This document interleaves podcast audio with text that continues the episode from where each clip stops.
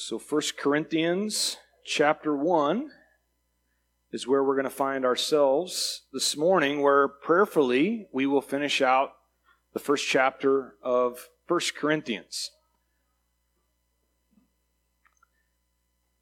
As you guys uh, arrived there in 1 Corinthians, you will probably recall that last week we talked about the planting of this church uh, of Corinth was really came about in Acts chapter 18. So we saw there as the Apostle Paul uh, planting this church in an interesting area. The area of Corinth, the city of Corinth, was located on a very popular uh, trade route. It was uh, what is known as an isthmus. It's at the southern end of Greece, and it had the Aegean Sea on the west and the Ionian Sea on the east. And so what it meant for the town of Corinth is as ships would not want to sail the treacherous route around the southern tip of Greece, they would arrive there uh, in Corinth. They would literally dock and then lift the ships up and carry them the one mile uh, uh, through across this isthmus over to the Ionian Sea on the opposite side and vice versa. And so as a result, Corinth uh, began to be known for its trade for merchants to be there, for sailors to be there. It was a very popular area, an area where trade and culture all blended together. It was also an area where an incredible amount of uh, immorality blended, because, as you can imagine, as uh, hundreds or thousands of sailors descended upon this area, and then they had time to kill, uh, while the cat's away, the mice will play. And so, what we see is Corinth was really like the uh, Las Vegas of the Roman Empire. I mean, what happened in Corinth stayed in Corinth. They, they had all kinds of things taking place there. This lack of morality really is what defined them as a culture. And so it's here that the Apostle Paul planted a church. And we might scratch our heads and wonder, like, why would God have him plant a church there? But what we referred to as in Romans chapter 5, what Paul wrote there was where sin abounds, grace abounds more. And that's really the word that defines this Corinthian church. They were a graceful people. They were a, a uh, gifted group of people. They had all these things going on. They had finances. They had the ability to speak, but what they lacked was maturity. They struggled in the area of maturity. What maturity looks like in the Christian life is, is love. They struggled to truly love one another. And so as Paul is receiving letters now from the church in Corinth, from members inside the church. They're telling him of all kinds of things happening. I mean, there's a guy who is sleeping with his stepmom. Yeah, not great. Uh, there are people getting uh, drunk at the uh, communion time, the, the, the Lord's Supper they would partake. They were getting drunk on the communion wine, like fall down, embarrassingly drunk. There were people cutting in front of line in, in one, you know, with one another at the meal times. And so all these things happening where it was clear they weren't loving one another. And so Paul writes this letter to address correction through the first 11 chapters of their behavior, to correct them for what they had really uh, gone down path with to show, look, this is not the way we should live as Christians. Now, in chapters 12 through 16, he will then change the narrative and he'll address them from a constructive standpoint. I, have addressed you from a corrective lens. Now I'm going to give you some constructive feedback. I'm going to give you things you can really consider and really uh, hone in on.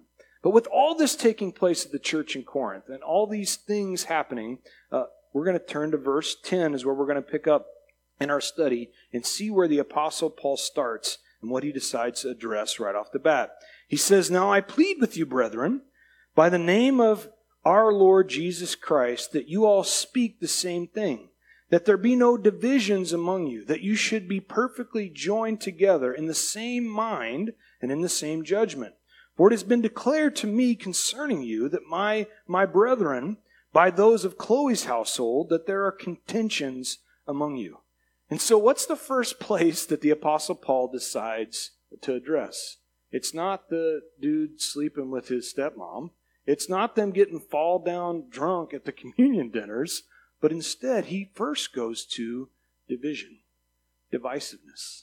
And what Paul is going to address. And the reason he starts here is, and many of you that have been involved in church know this to be true, that there's nothing that destroys a body quicker than divisive people, than divisiveness. Those that just are determined not to get along or to subvert the, the body as it goes. And so, what Paul says to Titus in Titus chapter 3, verse 10 is this reject a divisive man after the first and second admonition, knowing that such a person is warped and sinning and being self condemned.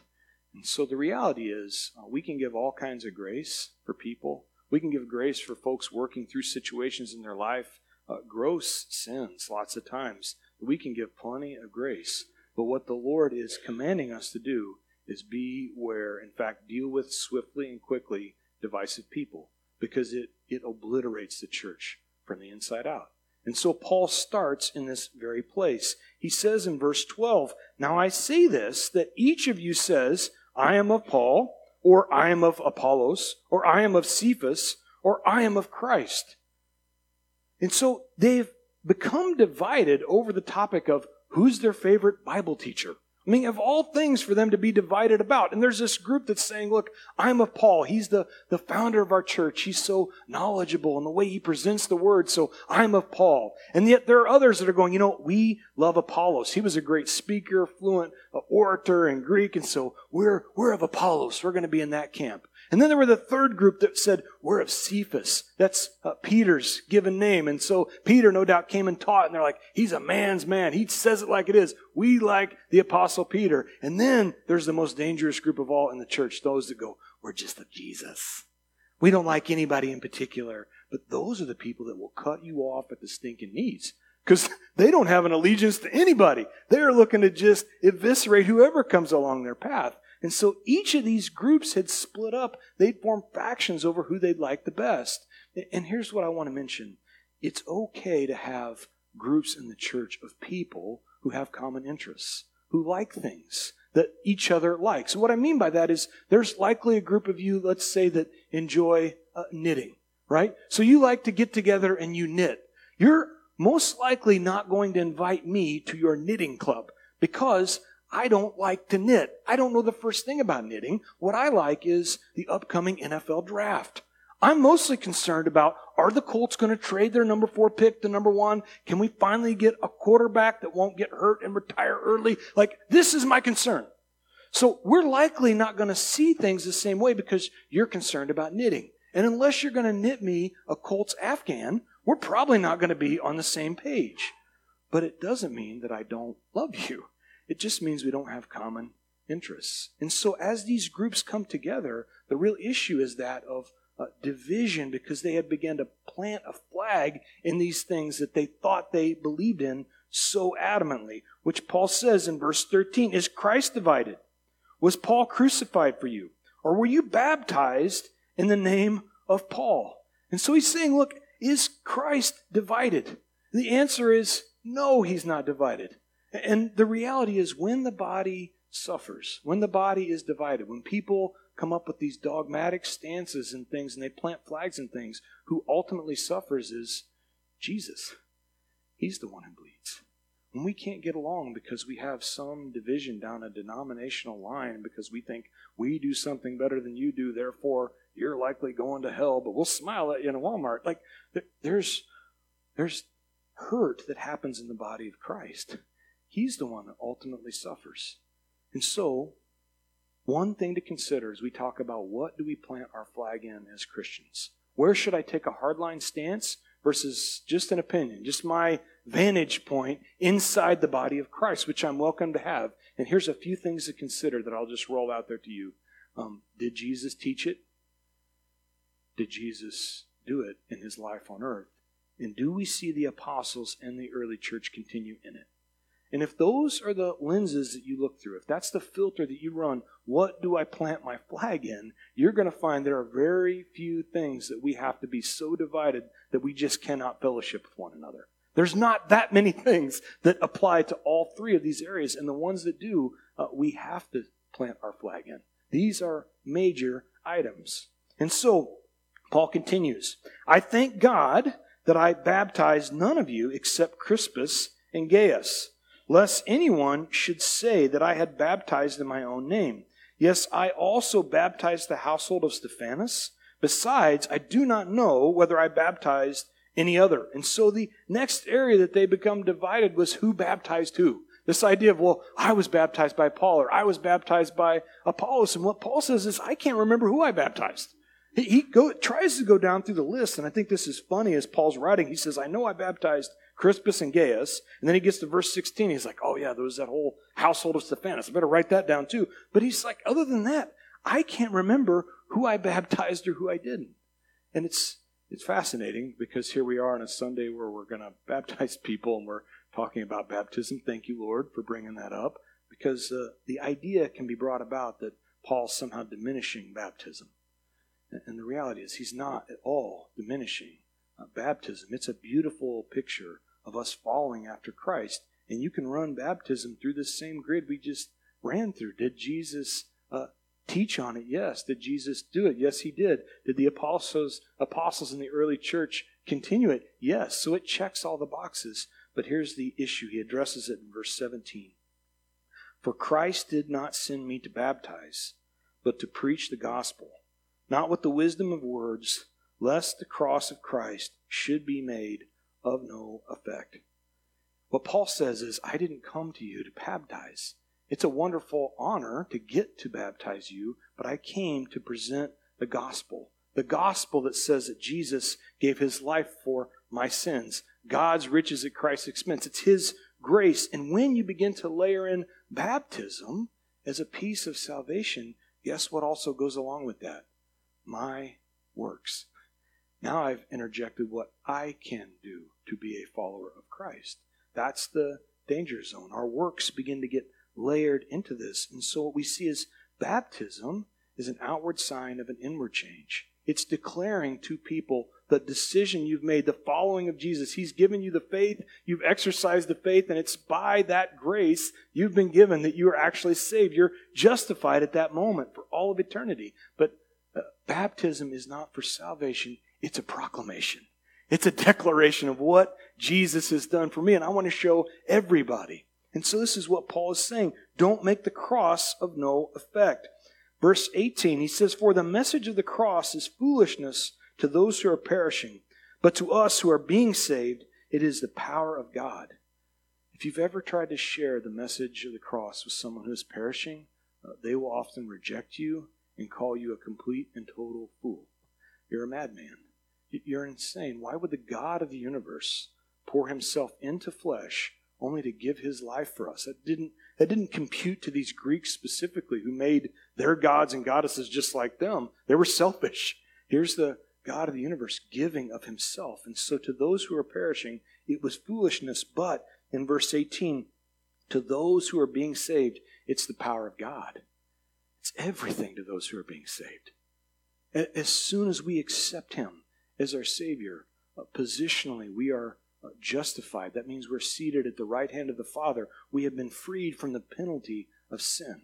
This is the position we get to take with the belief in our heart and the confession of our tongue. It's, it's a beautiful promise. There's no work for us to do that. He's freely given us this gift. It frees us from the penalty of sin. But to go beyond that, what we know about our lives is while we have been freed from the penalty of sin, we're all still working out this salvation with fear and trembling. Like daily, it's a battle. Daily, it's a taking up our cross. Daily, it's a being sanctified. This is the be ye being cleansed that First John talks about. So we're being cleansed. We're being saved from the power of sin.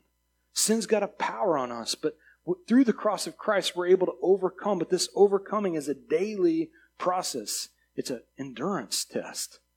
But what we also know is beyond that, that 1 John chapter 3 says that when he comes back in glory, when we see him as he is, we are going to be as he is. We are going to be, the promises glorified. That means He's going to free us from the presence of sin.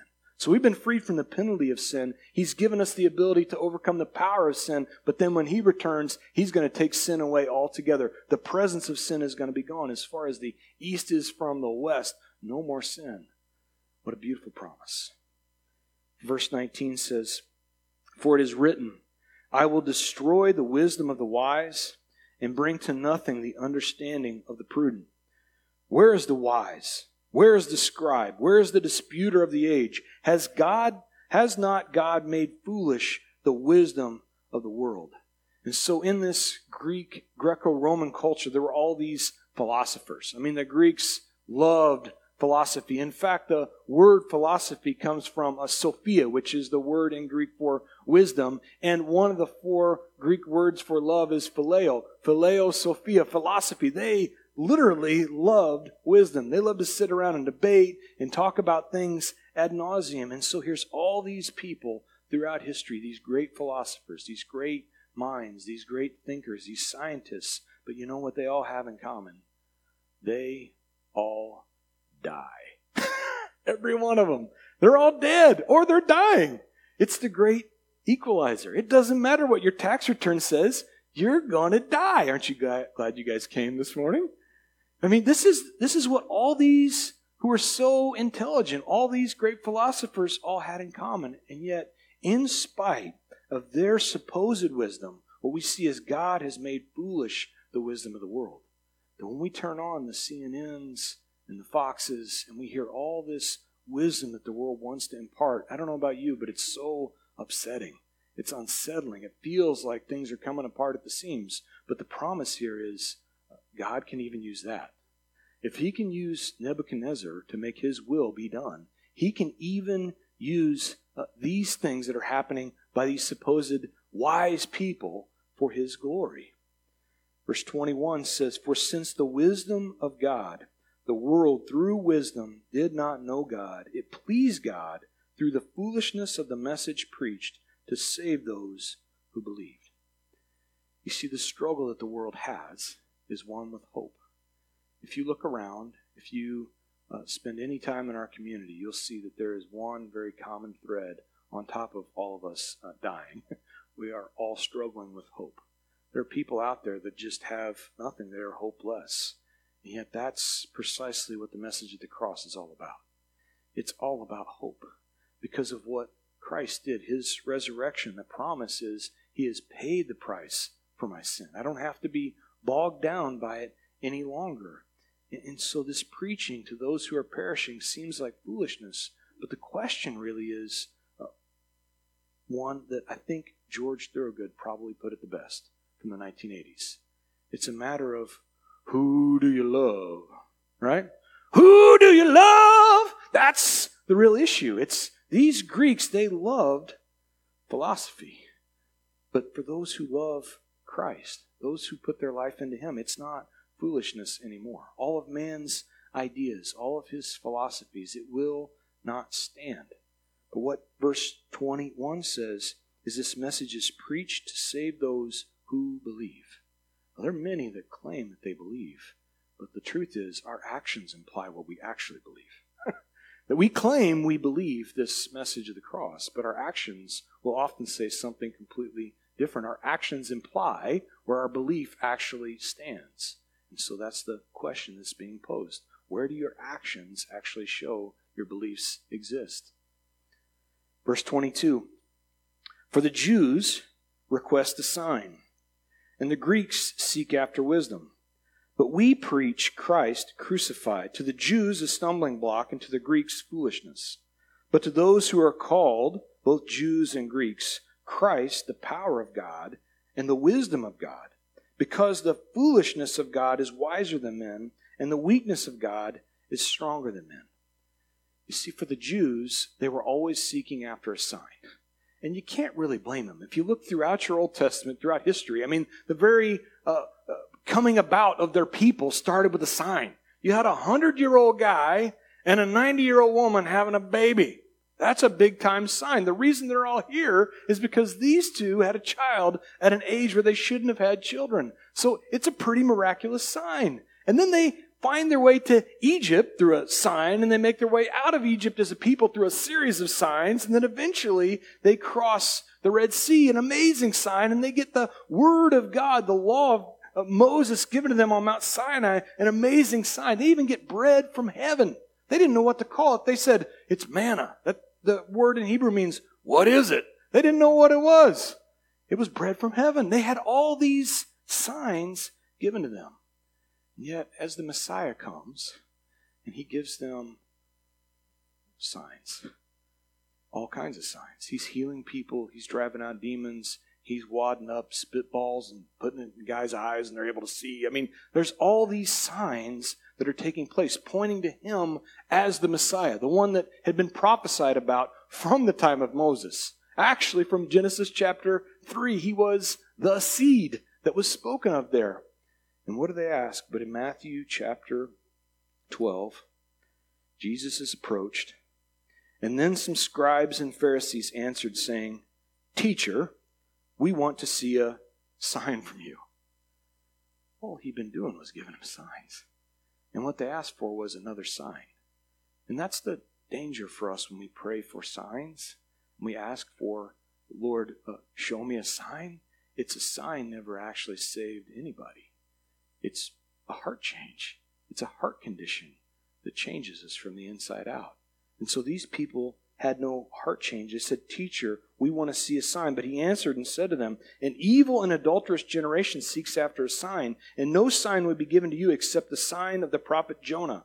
For as Jonah was three days and three nights in the belly of the great fish, so will the Son of Man be three days and three nights in the heart of the earth.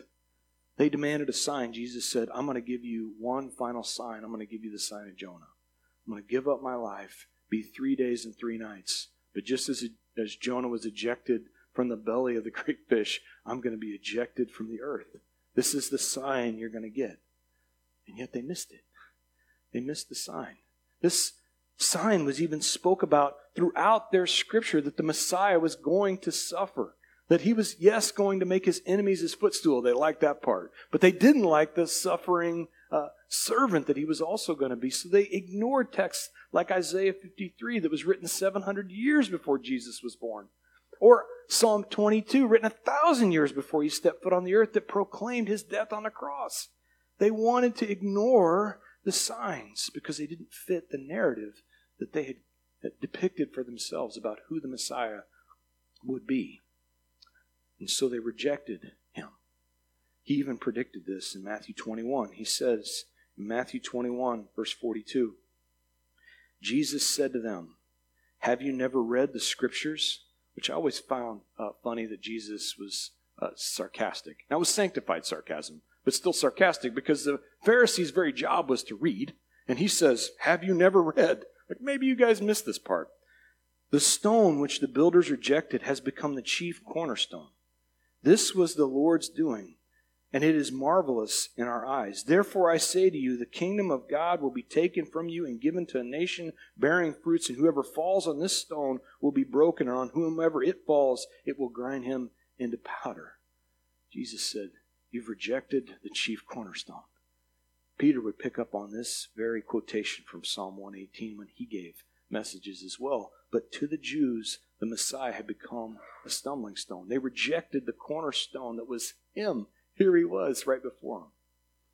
Now, not to let the Greeks off the hook as we speak to them as well, because the Greeks were always after wisdom.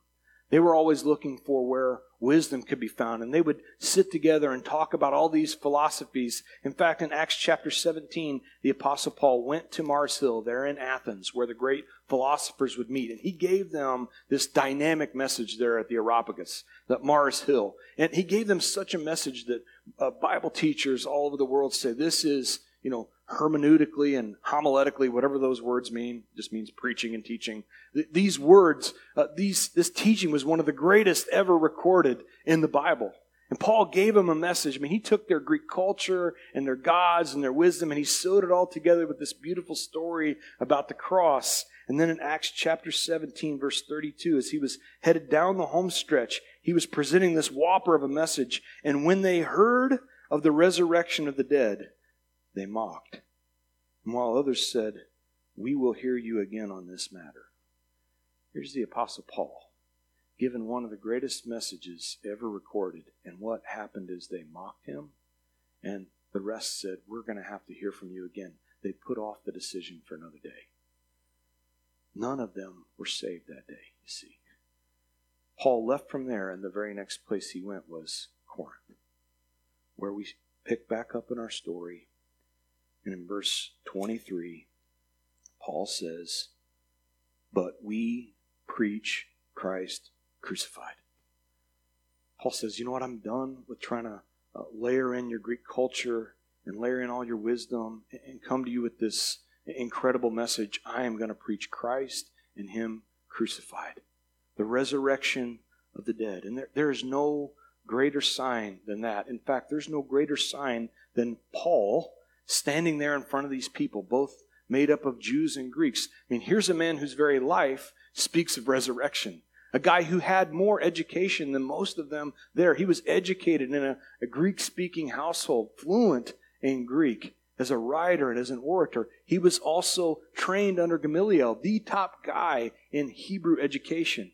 And so he's coming to them in a spot to say, Look, I was zealous. I persecuted the church.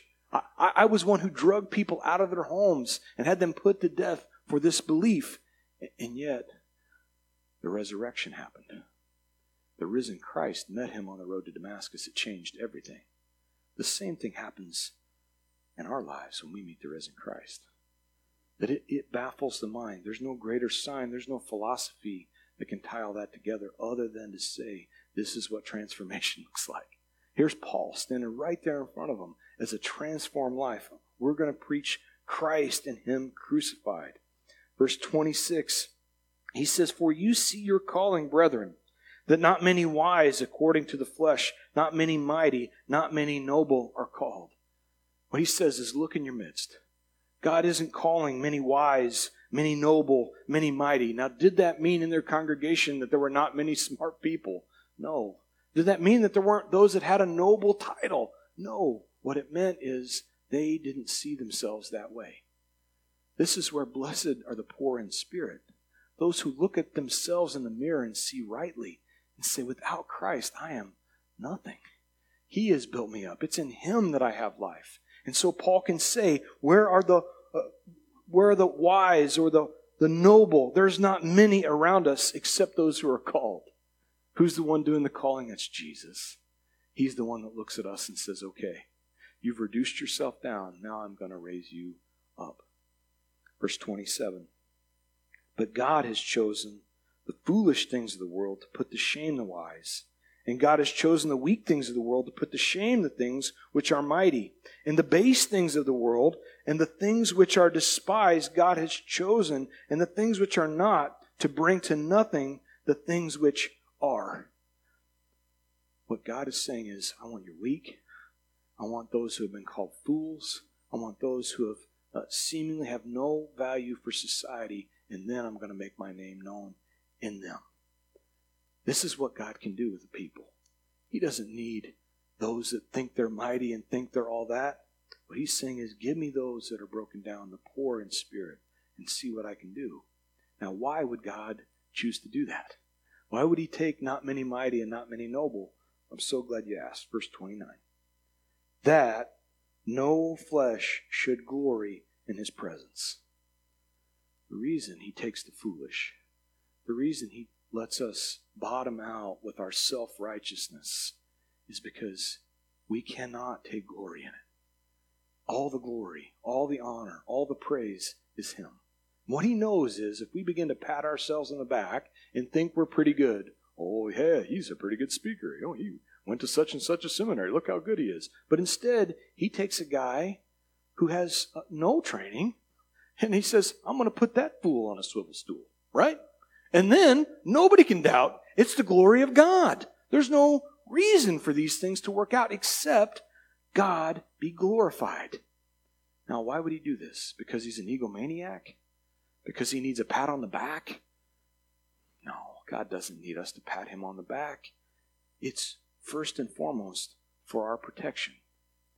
Any of you that have been in a relationship with anyone else know there's a chance you're going to be let down. In fact, it's almost certain at some point in time they are not going to do what they were supposed to do for you. And that's heartbreaking. it's so destructive. And yet, what the Lord knows is don't put your trust in another human who is likely to fail, no matter how righteous they seemingly are or are not. But put all your trust solely on Him, who what we read at the end of Hebrews was He will never leave us nor forsake us. His promise is not to let us down. Never, not ever will He let us down. And so we see this promise because the reality is Romans chapter 3:23 says all have sinned. And all there in the Greek means all. All have sinned and fallen short of the glory of God. Every person we come into contact with has flaws in their game. We have all sinned. We've all fallen short. But it is by His power, through our struggles, that we can actually give Him glory. This is the beauty of being vulnerable with one another. To come alongside and go, yep, absolutely, I've struggled here. I've had issues there. I, I understand exactly what you're walking through, brother. I know how you feel, sister. And so we come alongside each other, and guess who gets the glory? Not you. It's all about Him. We get a glory in Him. Verse 30. But of Him, I read the right? Yeah, I did read the right verse. But of Him, you are in Christ Jesus, who became for us wisdom from God, and righteousness, and sanctification, and redemption, that, as it is written, He who glories, let him glory in the Lord. Where does wisdom come from? It comes from Jesus. But here's what this text says it doesn't just come from him, it actually is him. He is the personification of wisdom. When we desire to seek wisdom, he's the one we're seeking after. Proverbs chapter 8 is known in the Old Testament as, as a great chapter on wisdom. It's actually wisdom being personified. It's speaking of the coming Messiah. So in verse 22, the language takes a shift as the words are speaking about wisdom. And then in verse 22, it says, And the Lord possessed me at the beginning of his way, before his works of old. I have been established from everlasting. From the beginning, there before there was an earth, when there were no depths, I was brought forth. When there were no fountains abounding with water, before the mountains were settled, before the hills, I was brought forth while as yet he has not made the earth or the fields or the primal dust of the world. When he prepared the heavens, I was there. When he drew a circle on the face of the deep. When he established the clouds above. When he strengthened the fountains of the deep. When he assigned the sea and its limits so that the waters would not transgress his command. When he marked out the foundation of the earth. Then I was beside him as a master craftsman, and I was daily his delight, rejoicing always before him rejoicing in his inhabited world and my delight. Read this. My delight was with the sons of men. All that, speaking of the Christ, there with God before the foundation of the earth. He is the personification of wisdom. And did you catch it what his delight was? His delight was with the sons of men. He was so delighted to give his life for us. Beautiful promise of wisdom. And so what we find is He is our wisdom personified. He delights in us. He is so excited to have you as a part of His family. And as a promise, He promises to give us His righteousness. Isaiah 61:10 says that he will give us a robe of righteousness. All we have to offer are rags. That's our best day that we can offer our righteousness. And his promise is to give us a robe of righteousness. In him is all sanctification, setting apart. This is what he desires to do in our life, to set us apart not only as the bride, like we talked about last week, but also as an instrument to be used in ministry. Each of you has a gift. He's going to set you apart to be able to do something great for him. He's got something in mind for us. And then finally, he is our redemption. To be redeemed, this means to be purchased back. Exodus chapter 34, verse 14. Speaking of God, he says, For you shall worship no other God, for the Lord whose name is jealous and is a jealous God. A description of God is he is jealous. That is his name, we're told in Exodus. Now, to some of us who might wonder, like, what is God saying? He's jealous. But to be jealous is to want something back that was previously yours. That's exactly how he feels about you. That's the story of redemption. He desires so much to have you back. You were his. At some point in time, you walked away. At some point in time, you, you turned your back. Our very nature is that, that we're, we want to be self sufficient. We want to do it on our own, but we find ourselves in a spot where we can't. And what God says is, I'm going to meet you right there. Where you're at, that's where I'm going to meet you. I've been jealous for you. I've looked forward to this day with you. I'm so excited to pay the price to buy you back.